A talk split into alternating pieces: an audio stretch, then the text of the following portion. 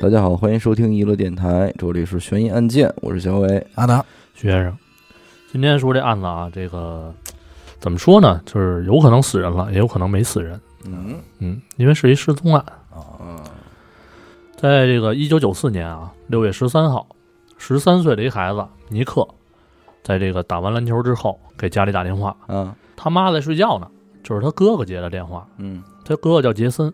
嗯，这尼克就说说哥，你接我来一下吧，对吧？嗯我自己回去可能累什么的，不愿意动会儿。嗯但是呢，他他哥就就就拒绝他了。嗯说不不管，你自己回来吧啊。可以。嗯，无奈之下，尼克就挂断电话。但是自此之后，就再没有这个尼克的消息了。等于他是想让他哥开车接他一趟去。呃，有可能，嗯反正肯定是让人接。嗯怎么挨欺负了吗？这孩子，十三岁嘛，不好说、嗯，啊。反正就这么好面儿一孩子就失踪了。明白。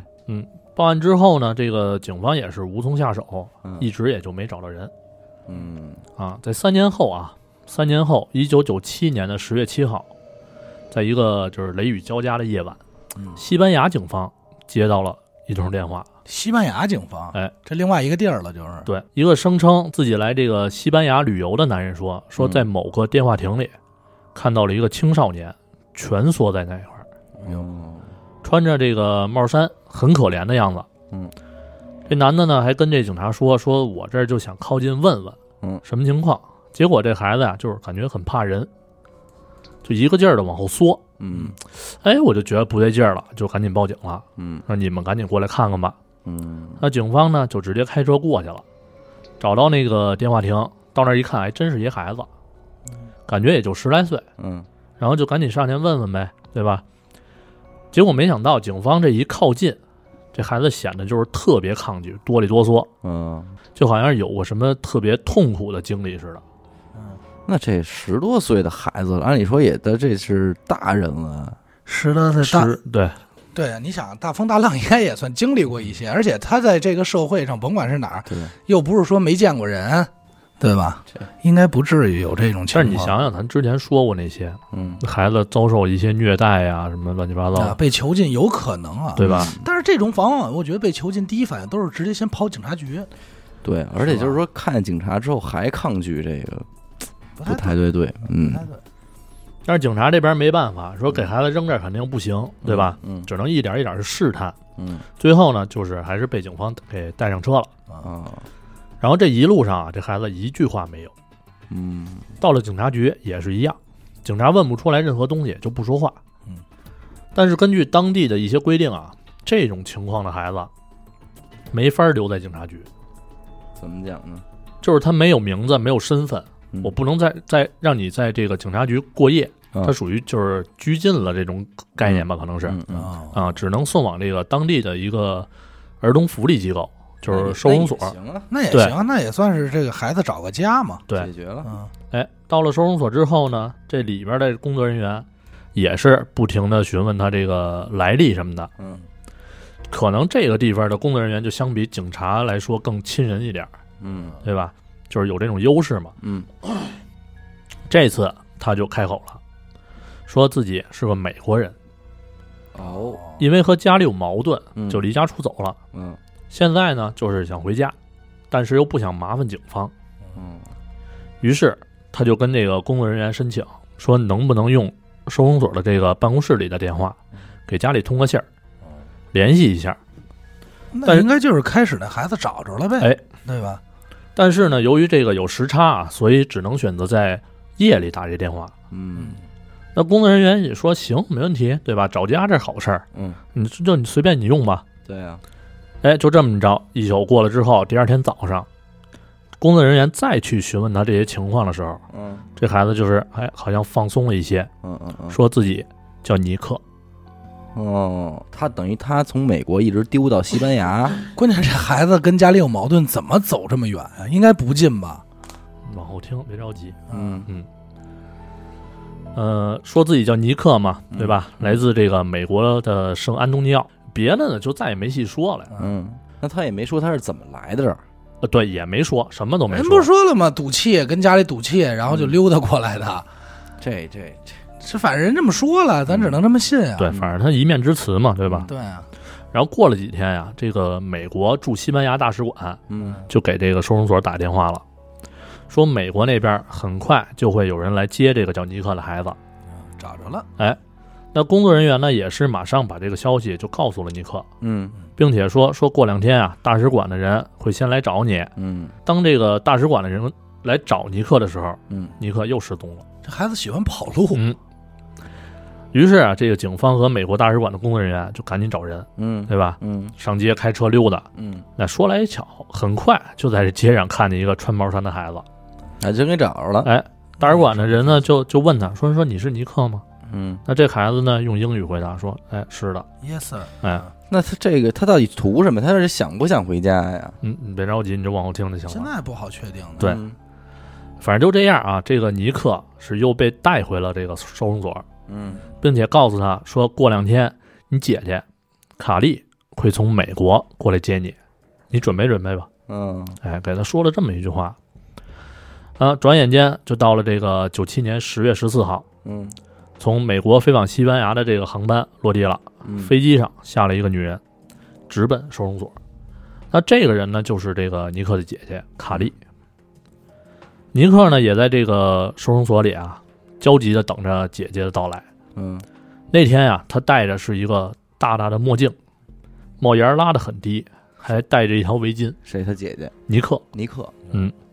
这么一个装束，还挺潮，哎，然后战战兢兢的呀，就躲在这个二楼自己的房间里边。那他是怕他家人啊？反正刚才不一开始也说了嘛，是因为跟家里有矛盾才逃的嘛嗯，对吧？当这个卡莉到楼下之后呢，就冲着这个二楼这个尼克房间的方向喊了一句，说说尼克，我来接你了嗯啊。然后这站在窗口这尼克呀，看他姐姐喊他，嗯，瞬间就躲到了窗户的一边儿，给自己隐藏起来了。可能估计这怕人就是挨从小挨家里抽的，是然后平静了十多分钟，嗯哎，终于尼克下了楼了。与这个卡莉一见面，卡莉一把就给尼克抱住了。哦，嘴里就说说我的弟弟，我想可死找你了，了哎，想死你 了。嗯这你刚才那个词儿让我想起了某些相声演员，是，这肯定是这意思呀。那与此同时呢，尼克心里的一块石头算是落了地了。尼克心里一块石头落地了。哎，嗯那说到这块儿，其实应该能有这个感觉到，这个孩子举动很怪异了吧？对呀，对啊，这孩子一直举动这里边有事儿，儿，他瞒着什么事儿呢？就先说跟这个自己姐姐相识，嗯还把自己裹那么严实，嗯，其实不合常理，对呀，对吧？嗯那这孩子究竟有什么不可告人的秘密？咱们现在就开始解谜 啊！我以为你说请他是不下是集他是不是在美国那边犯过罪，然后跑路来这边的？没哦，那有可能啊，这么说吧，嗯开头啊，咱们提到过那个西给西班牙警方报警那个男的嗯叫弗雷德，嗯是个法国人。嗯那这个人呢，在电话里边说自己啊是来这个西班牙旅游的，旅游的但其实不是。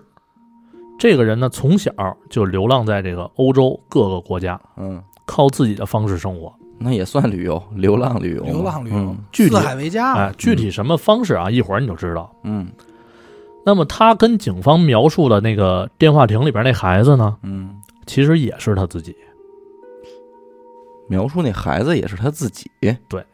就相当等会儿于啊，嗯你倒一下，你琢磨琢磨。他给自己拟定了另外一个身份，叫弗雷德，呃不是他以自己的本实真正身份弗雷德给警方打电话说看见一个孩子叫尼克在这儿不，那会儿躲他着没呢说明白，啊，就看见一孩子在这儿躲着，哎，哎然后其实这孩子就是他自己，这这是乱七八糟的。就是他就是经常靠这种假扮青少年嗯就养活自己嘛，嗯，对吧啊？这就是他的生活方式。嗯哦嗨，刚才说了啊，这个弗雷德他呢已经二十三岁了，嗯算是成年人嘛，对吧？如果不假扮成青少年的话，是收容所是没法收留的。嗯那他又不想去工作，对吧？你像这种这种想法的人，肯定咱也见得很多。对呀，之前呢，可能就是由于年龄小啊，什么乱七八糟的，还能去收容所。那他就是这么一路一路过来的嘛。对，啊，嗯，九七年十月七号，就是打电话那天，嗯弗雷德用这个电话亭的电话引导警方来带走自己，嗯然后装成受某种伤害了这个青少年，嗯让警方把他送到收容所。哦，由于弗雷德呀、在这个收容所里边透露了自己是美国人，嗯所以在晚上的时候就借用这个收容所的电话，嗯开始给美国的一些警察局打电话，嗯谎称自己又这会儿又换身份了啊嗯，谎称自己是西班牙的某个警察，嗯在西班牙找到了一个失踪少年，然后向美国警方就是模糊的描述了一下自己的长相。嗯这样做的理由呢，就是可以让美国警方提供更多的失踪少年的资料来匹配自己。哦，然后这样他能更方便的在收容所多待几天。啊，对，他就想要要一个确认一个身份，这样好借一名儿，要总不能就是老不跟人说名字吧，嗯对吧？这不像话了就。但实际情况啊，也不是他想的那么随意的。嗯美国那边呢，根据他提供这些线索，核对了一下登记在册的这个失踪者信息，嗯最终确定了一个，就是在一九九四年失踪的孩子，开头说的尼克。嗯美国那边呢，就是为了进一步确认，还发来了这个传真，嗯一张黑白色的尼克的照片儿。那弗雷德拿到照片一看，跟自己还真是有几分相似，哦，于是就决定直接冒充这个尼克。哦，这么个伪装自己，哎，等于他也不是因为他在西班牙什么看到了什么寻人启事，跟这些都没关没系，关系。他完全是炸出来这么一个人，完并且对去扮演了这个人，就愣骗。嗯然后，并且呢，这个弗雷德啊，在电话里边就跟这个美国警方那边说了，嗯，说没错儿，我们找这孩子呀、嗯就是他，嗯就是这个叫尼克的承孩认子。了这孩子，哎，注意一个细节，就是我为什么前面会说他嗯过了一宿之后才说出自己叫尼克，嗯，因为他得他得炸出这消息，对，要不得他随便说一名儿，人家一查没这么个人，嗯怎么办？可是这里边真得有西班牙警察的事儿啊，他伪装的吗？现在他没法伪装了，因为大使馆来人了呀，就不用他伪装了。后期就不是用大使，馆还没到呢，这是我从又从头捋一遍这嗯个这样嗯线嘛，就是说呀，现在尼克这个人根本不存在，不存在，对吧不？存在。就我就说这个这个假尼克，咱也姑且称之他为尼克啊，尼克嗯尼克自己给他安了这么一个事儿对，对啊，伪造的。 嗯然后说说记忆方面受了影响嗯啊，虽然记得家人，但是很多东西还是想不起来了。嗯嗯，嗯，然后卡莉在电话那头呢，就是很伤心嘛，对吧？？嗯就提出一个要求，说你能让我和尼克说句话吗？嗯，嗯啊这时候我就得用弗雷德这名了。嗯弗雷德直接把这个电话拿远远的，嗯然后自己对着听筒嗯说了一句：“说 I love you。啊”啊，卡莉听到这声儿呢，瞬间就哭了。啊，哎，可能是伤心啊，什么乱七八糟的。这句话说的有点意思，挺鬼，不是？哎，这一个是鬼，而且这句话说特美国，嗯，对吧？对他要直接叫个姐什么的，对，都你来没戏。嗯说嘛呢？说是我，这都没用，就只只有我爱你管用。然后这个卡莉就说：“说尼克啊，你等着我，嗯我这就接接你回家。嗯”但这句话呢，就把这个贾尼克给吓坏了。嗯，这饭还没吃上呢，这身份眼瞅就要暴露。就要暴露了。哎，那再隔了那我几说啊，他嗯活逼该呀。嗯，他他妈的已经到了福利社了，他干嘛呀？还要给那边打电话？这谁知道呢？他不是疯了？他又在那儿就一直装傻，就完了装傻充呗，愣，其实也能吃上这对碗饭，对，吧这不就完了呗？真玩是大了。嗯然后再隔几天之后啊，嗯这个当卡莉来的这个消息坐实之后，嗯，弗雷德怂了，那是啊他，觉得不对劲儿，那肯定，不是这谎撒大了，啊谎。得赶紧跑路。嗯于是呢，就出现了我之前说的那个第第二次尼克失踪的那段。嗯这才穿着帽衫子又跑街上去了。哎，那被找到的时候啊，这个贾尼克发现这个大使馆的人竟然没觉得他是假的。有哦，哎，那这事儿呢，他就觉得应该有戏，嗯于是啊，就硬着头皮又回这个收容所了。啊那与此同时呢，这收容所啊收到一个包裹，收件人是之前这个贾尼克用那个假名字、假的警察的名字嗯收到了一个包裹，别人也没法拆。嗯那他拆开呢之后，里边是塞满了这个尼克的真尼克的啊嗯彩色照片。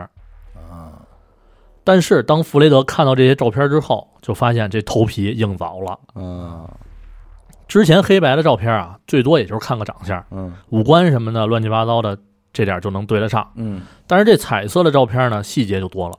嗯弗雷德发现啊，就是贾尼克发现啊，这个真尼克的头发颜色和眼睛的颜色嗯，和自己完全对不上。哦，你这没法假装，对，哎嗯你尤其是瞳孔颜色，这你可改不了你。嗯只能戴美瞳了。那真尼克呢是金发蓝眼，嗯贾尼克自己是这个黑发鹤眼，那是哪哪儿也不挨哪儿满哎满不搭嘎。并且呀、这个珍妮克身上还有几处比较明显的纹身。哦，有十三岁孩子有纹身了，玩的太早了，社会人但是就这些问题啊，嗯这个贾尼克也是没太当回事儿，嗯，啊这还不当回事儿呢自个儿买了个染发剂，弄了个金发，啊！然后就找这个收容所里边小女孩，照着尼克的这个珍妮克的纹身，给自己纹了几个一模一样的。这真有活儿，哎不是有，我就纳闷儿，福利社怎么还有开干纹身的呀？是这太混了还真有活儿啊，啊！但是这眼睛颜色啊，实在没辙了，嗯就只能是戴个墨镜给将就了。嗯那眼瞅着呢，就到了这个十月十四号嘛，嗯，对吧？吧？这卡利马上就要来接这个贾尼克了。嗯，那贾尼克躲在二楼，心里是打鼓，那肯定那，肯定，说这外貌啊能模仿的都尽量模仿了，嗯但是其他的怎么办？声是音、说话方式嗯、行为举止，嗯。但是他想了什么呀？说，哎，没办法，谁让我受过伤害呢？对吧？嗯先装傻充愣再说。对，哎，裹得这么严实，应该能糊弄一阵子。嗯找机会就跑路了嗯。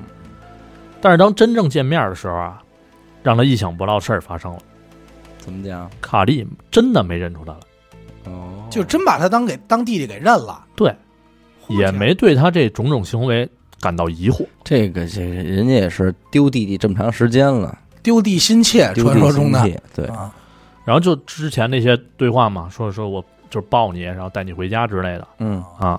那这个贾尼克这才放下心来。那这回坦坦的了，有饭吃了，那其实这块儿就能看出来，三年时间这人外貌嗯，变化确实不小，不行，对吧？尤其是孩子，你说一个十八岁的孩子找着二十三岁的时候，对那不是那不是不是问题不是啊，你说那那个啊，对啊，你要说一个你这孩子八岁走丢的，你找着他十八了，十年时间，这孩子你可能都不认识了。对变成什么样都有可能，对对但是咱话说回来，这个难道说这个卡利真的没认出来吗？怎么讲呢？其实也不是，他感觉他确实感觉到了尼克的变化，嗯哦，哎，但是呢，卡利就把这些变化都归结于这个尼克受到的伤害，哦，这也就是瞳孔变化也他妈归结到受到的伤害戴着戴着墨镜的，啊啊！也就是印证了之前贾尼克的那些想法嘛，明白了，说你卡利就觉得啊，这些伤害导致了他弟弟这个像变了一个人似的，外貌啊，哎性哎情啊，，那其实还有一个问题，就是这个音文啊，所谓的嗯，你说话声音可不是那么好好去改变或模仿的倒吧？仓嘛，啊，对吧？也有道理。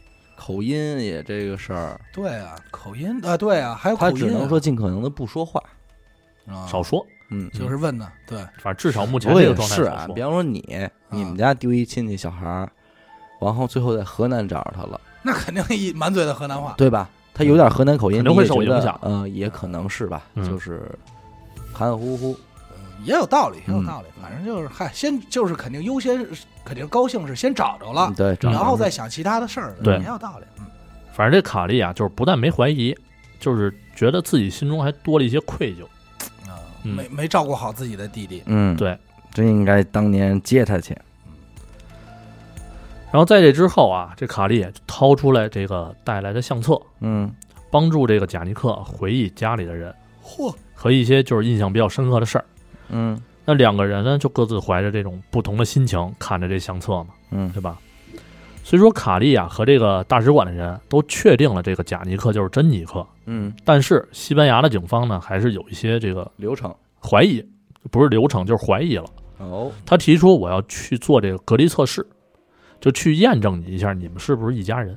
啊，血液关系这一块儿，他不是血液关啊、对，你可以这么理解，啊嗯但是是通过另一种途径。啊，就不是这种检验血这种对途径啊。对于是呢，这个贾尼克啊就被带到了这个单独的一个房间，做核酸检测啊 是吗？捅鼻子眼儿，对，说先看看，先查查这些，然后咱们再说嗯是不是亲戚那会儿关系没有呢，九几年去去没去过新发地是吧？啊， 哎，嗯反正就这回啊，这贾尼克再一次的认为自己要完蛋了。嗯，哎那肯定啊，但是呢，他这定眼一瞧，嘿，天助我也！哟，定点儿一瞧，啊哎一瞧天柱来了嗯这隔离测试的道具啊，就是卡利带的那本相册。啊，啊，贾尼克嗯，就指着这个相册上面的人，嗯熟练的说出了这个三姑四婶的名 字。啊嗯，那是新学的嗯嘛，嗯啊对呀、就再一次的蒙混过关了记忆犹新。啊！之后，十月十七号，嗯这个贾尼克就有了这个美国的国籍嗯啊，有了护照，马上呢也准备跟这个卡利回美国老家了。嗯，但是临行前，贾尼克还是彻夜难眠，心想着说说这西班牙和卡西班牙这边和卡利都是稀里糊涂的给骗过去了，对，那边还一大家子人呢，哎，去了美国怎么办呀？对吧？亲戚朋友这一眼就瞧出来了，对啊呀、还琢磨着就说要不我买张火车票跑了得了。我嗯，还琢磨这事儿呢。但是呢，这个贾的尼克呀、回想起来跟卡利相处的这几天，体会到之前没有过的那种亲情的温暖，家的感觉，哎，哟，于是决定铤而走险，啊哎就愣骗了。对，就跟这卡利回美国了。嗯那第二天十八号，俩人的飞机就落地了。嗯这个珍妮克的妈妈呀、贝利，带着一家子人嗯就在这机场接机。嘿，看到这个贾尼克出来之后，那相当激动，拥抱，哎，上去是又亲又抱了。那肯定，但是呢，这个嘖贝利也感觉到了跟之前这个尼克不一样的变化，怎么讲？怎么说呢？就是面对这个母亲嘛，嗯来自母亲的嘘寒问暖，啊嗯，这尼克呀、表现的非常冷漠、抗拒，很生疏，哎，生疏。然后就在这个贝利的眼里啊，嗯其实他跟这个卡利一样，就是觉得他可能是受了太大的罪了明白？啊，经历了各种的这个痛苦的折磨，嗯嗯嗯，同时也陷入了自责。嗯，因为当天他睡觉呢，没接成是，啊，是这孩子要接一下，哪至于出这道事儿？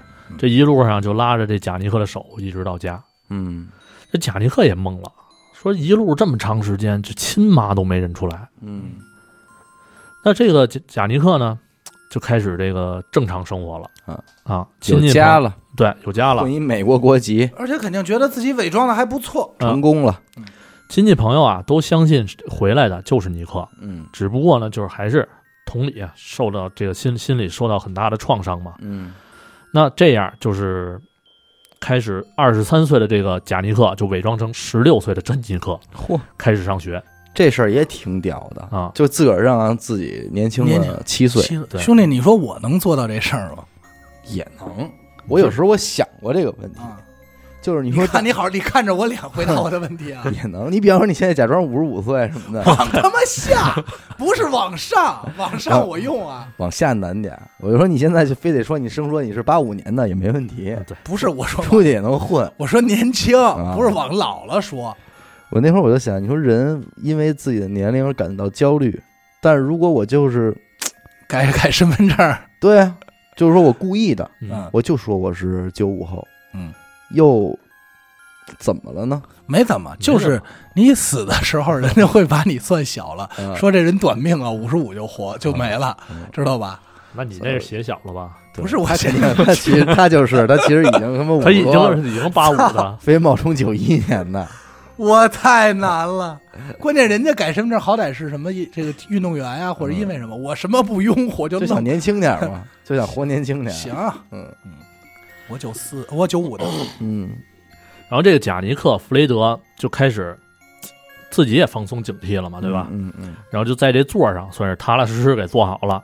嗯然后有一天呀、这个尼克的哥哥杰森啊，哎，突然回家了，啊，你哥哥嗯，然后冷漠的就看了这个贾尼克一眼，冷漠的哎，哟，说了一句说祝你好运，哟，哎呦，然后就走了。这识文断字给断出来了，听哎这意思是，这句话这有意思啊，这个这句话让这个贾尼克啊就觉得很诧异，嗯，是说是认出我来了，对吧？那干嘛嗯不挑明了说呀？我还对吃你们家呢，是不是？祝你好运还行。哎，反正这一系列疑问啊就产生了。 good lucky，但最后呢，这贾尼克还是给自己宽了宽心，嗯，说只要这杰森不找麻烦嗯，应该没什么大事儿。杰森斯坦森，啊 他哥揍他！他挺狠的，嗯嗯，但是他这种想法呀、并没有让他这个嘖安稳几天。嗯十月四号，刚到这个美国俩礼拜的这个贾尼克嗯，就被 FBI 盯上了。哟，啊，哎，因为当时啊，一个孩子在美国失踪，在欧洲被找到，嗯，这事儿基本上是很稀奇的。很稀有，哎，而且应该你想想，其实算一大事儿了，嗯对他跨国之间嘛，对，对吧，而且你丫走出没护照，怎么让你出去的？啊，对对吧？对，这是刚才咱一开始的那个疑问嘛，对啊，然后这点人，这个探员呢就觉得这个这里边肯定有问题，嗯然后就决定深入调查，嗯，说看看这里边到底是多大的这个跨国绑架集团怎，么个对吧？猫腻呀？于是啊，就对这个贾尼克进行了约谈。嗯在谈话过程当中呢，这个探员觉得面前这孩子不像十六岁，哦说话很老成，嗯，但是吧，你说这老成当中呢，有又有那么一丝紧张。哦这也就是 FBI 的估计能注意这些细节了。嗯，然后据这个贾尼克自己描述啊，嗯说说当年啊自己是被这个海外的军事力量带走的，嘿， 好家伙，听着这就要奔金刚狼去了。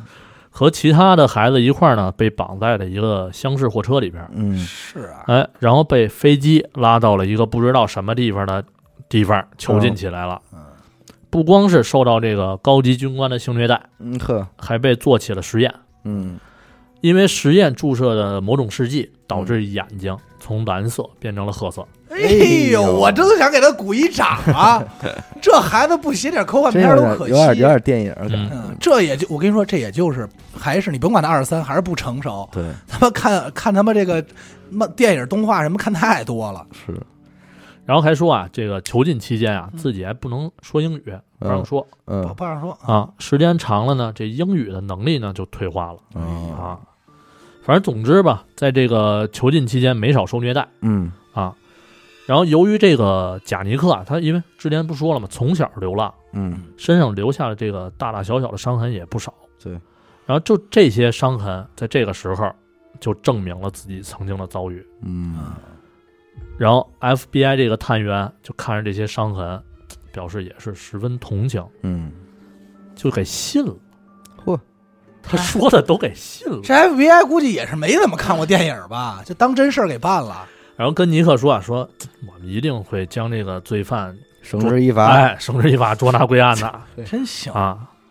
那此时贾尼克的内心那相当得意了，那是对吧？嗯觉得自己这骗术都得到了前所未有的进齐步，活了，嗯连 FBI 都给骗了，嗯，就觉得没没人能再质疑他了。那肯定，但是呢，这个老话说啊，人怕出名，猪怕壮。对，尼克的这个案子，啊嗯在三年前其实并不为人所知嗯那是啊， 没人知道。嗯，但是这个贾尼克回来以后啊，就引起了轰动那是啊，媒体们就蜂拥而至了。千里寻子啊，呃，对，这面对邀请呢，这个贾尼克也是在电视上一遍又一遍的演绎着这种被虐待的故事。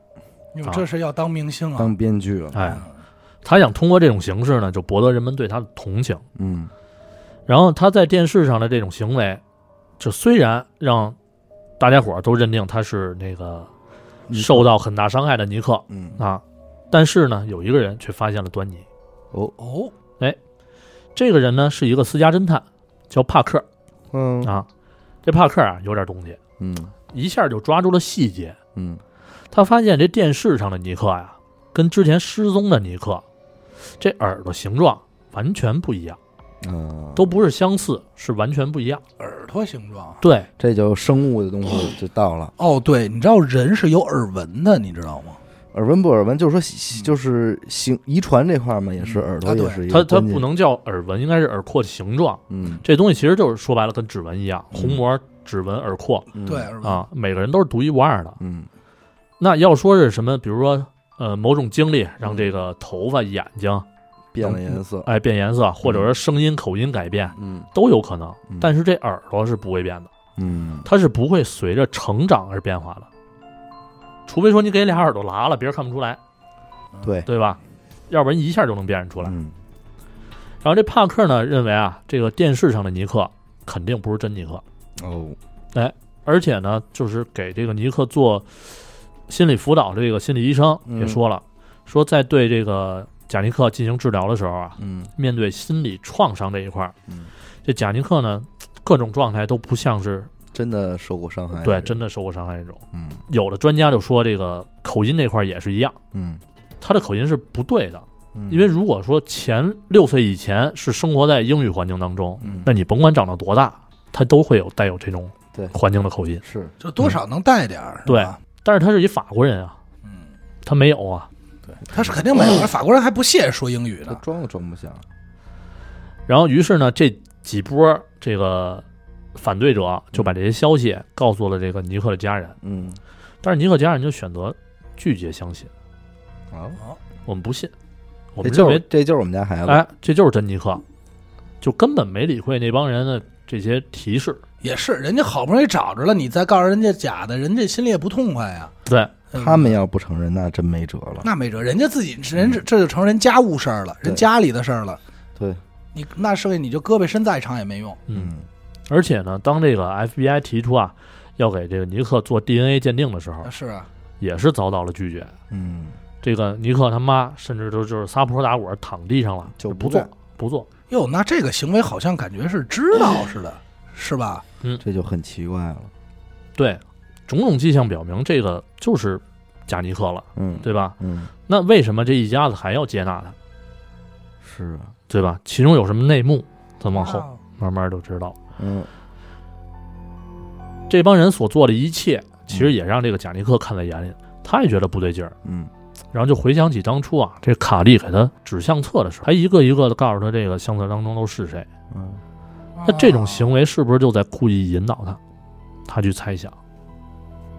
哦，还真是哈，这就本来就也就确实很奇怪嘛。嗯，嗯，那这事儿呢，就贾尼克就这块儿就不禁琢磨了。嗯那啊是越琢磨越吓人啊哎，这个想着想自己就害怕了嘛，嗯，于是就主动的去接受了这个 FBI 的这个调查指纹和嗯 DNA 鉴定，嗯就赶紧让警方把自己就是把自己带出这个可疑的家庭了。嗯那这个家庭里边到底有没有事儿呢？嗯其实咱们可以去做一个猜测，具体什么结论没出来嗯啊。其实对于这个案子，就是有两种说法。嗯第一种是什么？就是说这个尼克他妈贝利不愿意承认尼克是假的，嗯，是想当就自是己的孩子养，对弥补当年的这个错误。嗯弥补啊把这个对他的爱弥补给珍妮克，对，嗯因为就是不想再经经历一次失去孩子这种痛苦嘛。也能理解倒是。啊对，嗯而且再加上这个，呃，知道这贾尼克小时候应该也是没少受苦，嗯对吧？这不就天生筷子的事儿吗？对，有嗯点道理。那第二种呢，就比较严重了。嗯据了解啊，这个真的尼克嗯打小确实挺淘，经常惹祸，嗯跟这个哥哥杰森的关系也不是很好。哦哎，所以就有人怀疑说是这个杰森和家里人杀了尼克，哦，或者是杰森自己杀的。哦，这就是为什么杰森能对这个贾尼克说出“祝你好运”这句话。他从来没相信过，他知道尼克死了，嗯，回来，这个一定是假的。嗯嗯，哦，那有可能，很有可能就是俩人失手，比如说他哥去接他或怎么着失手，嗯把这弟弟弄死了。弄死以后，家里想我失去一儿子了，嗯我要再报警怎么着，这个也没了，嗯肯定也得被关进去呀、对对而且很有一个细节我是啊就给什么？埋下来吧。就是在当年这个珍妮克失踪后的一个月，杰森报警了。嗯，报警内容说：“说我弟弟尼克回来骚扰我们。啊”这个据当时他们分析啊，这是一种就是杀人之后惯用的伎俩，证明尼克还活着。嗯，哦，那这事儿可太大了。对吧哎？呦，那也就是相当于他姐姐也帮着一块儿埋。对呀、这一家子人一块儿在做这一个局，嗯啊，因为你想啊，他是这样，如果警方通知你了，你说你们家你知道你们家孩子被你杀死了，嗯然后警方通知你，你报的失踪，警方通知找着了，这时候你要不去接对都不像话吧？，对，对而且一接上来说这不是我们家孩子，这你这演的太假了吧？所以他们也得配合这个演这个戏。哎呦，那要这么说，这个啊这真是三环套路啊，这贾尼克要真是这样的话，这贾尼克还是误入了一个大局。真是误入大局，局中局，局碟中中局谍了。哎呦，反正他，我觉得如果他要进入这种家庭，死应该是不至于，但是会害怕。所以最后这个没有一个真正的答案。就是对于这个尼克失踪案，嗯，已经就是无无迹可寻了。嗯因为什么呀？因为在当年这个想要调查杰森的时候，这嗯杰森已经是吸毒过量死了呃呃，杰森，哦就是他对哥他呀哥哥啊哦。当怀疑他哥的时候嘛，就发现这杰杰森已经吸毒过量死了，火玩的也是大。并且呢，其实他们也对这个尼克他妈嗯贝利进行了一个测谎，嗯前三次其实都很顺利，嗯都通过了，嗯但是最后一次就就有一道题出问题了。哦所以这一块其实就是一个怎么说呢，不好去争论的，因为没有证据了，嗯，没法说的这么一个结论了。还真是。嗯，关键你琢磨啊，嗯咱就说他哥对他什么都不干，每天见面都说一句话：“祝你好运啊好！”运，嗯，每天要是每天来这么一句，要搁我，啊第三天就疯了，我就自杀了，好不好？这个世界真是太奇怪了。因为他说这个这个这个祝你好运这个，你让我想起什么呀？就是那会儿大学时候，我们就是做什么 FBI 测试什么的，有一这么一道题，嗯说就是你在电梯里啊，嗯然后十多层好像是这样，然后说这杀人犯只能走楼梯，他没法在电梯里杀你，嗯但是你知道这杀人犯追追你，为什么没法在电梯里杀你呢？是因为电梯有摄像头，嗯然后问你怎么逃出去，嗯类似于这种题。当时我听到这道题呢，我说怎么逃出去我不知道，但我知道怎么能把这个电梯里人吓疯了。是怎么吓疯了呀？就是我每下一层我就摁一下门儿，嗯我就他电梯门一开，他就看着我冲他乐，嗯然后我再往下走，他每层都能看见我。嗯十四层你就一层一层见我十四面，绝对疯了，对绝对疯！我就追着你电梯走，老让你看我呗，对吓死我给你你出一招，你把那摄像头拆，捧着摄像头走。胡闹胡闹！我就说这就是这类似就是吓唬人可受呃，不了。对，就心理上的一种折你磨嘛。晚上睡觉都不敢睡啊。我觉得其实里边还有很多事儿，我觉得真是没有什么道理。嗯、对，就是很多这嗯这个案子，其中有很多的就不不不好理解的点。对，只能说这个西方人的逻辑真是太奇怪了。对，嗯，反正对于这个尼克失踪的这个案子呢，是至今是谜。那最恐怖的就是这个珍妮克的尸体一直在他们家院里埋着。嗯啊，对其实有过这种那什么，嗯当年这个贾尼克去跟 FBI 说的时候，嗯就跟他们说了，说我觉得是这个家里人杀了珍妮克，嗯嗯而且就是去警方去调查的时候，好像说之前的哪个院儿啊，嗯呃，搬进去一个新的住户，嗯那个住户他们家那条狗嗯就一直在树边上刨，哦哦刨出来几个那种防水的塑料布，嗯，但是真正往下挖的时候又没没有东西。哦这种这真是哎，那我想知道这个贾尼克最后怎么样了呢？最后就蹲几年牢呗哦，给判刑了啊对是给吗？判刑就是因为等这于是这个诈骗是吧？啊！像他这么一个混福利社混饭吃的，去做几年做几年，他没准还希望不出来呢。就是六年，六年，嗯这个啊案子完之后是六年，然后嗯零五年出来的时候啊，三十一岁了嘛，嗯装不了，这回装不了不了吧？没改老本行嗯还来呢？啊，都谢顶了，还跟那儿假扮十五岁的孤儿呢。哎呦，那他长得得长得多年轻啊！我都羡慕他的容颜。但其实吧，你就是啊怎么说这人呢？你就是觉得他渴望的无非就是一种归属感，嗯，对吧？就是他想有个家。嗯，这我觉得应该是这就样是一个西班牙神经病，有可能，神经病，反正神经病遇见了神经经病，，这两边可能精神都不太正常。对，哎，反正我更愿意相信人家就是就是，没准啊，往好了想啊，人家那孩子就是失踪了，只不过人家觉得，哎呦，这孩子也挺可怜的，对我们收留了吧，这个给社会一点温暖，对，这是咱们我更愿意往正能量想啊。嗯，但是确实实在是嘖可疑的地方有点多，确实是，嗯，反正最后这个贾尼克嘛，嗯呃，零七年结婚了，嗯也算是过上正常生活了。嗯嗯那也算不错。他对于他是一个好结局吧，算是。不过你想这事儿啊，他可比这珍妮可大不少岁呢，嗯估计他可能比他那所谓的哥哥杰森岁数都大，嗯，是吧？真是比他那姐姐可能岁数都大，找回一大哥来，找一找一找一个比自己小的大哥，哼，真的这也是胡闹。行。感谢您收听娱乐电台啊，这里是悬疑案件。我们的节目呢会在每周一、周四的零点进行更新。关注微信公众号“娱乐 FM”，扫码加入微信听众群。我是小伟。啊呢，学生。好，我们下期再见。再见。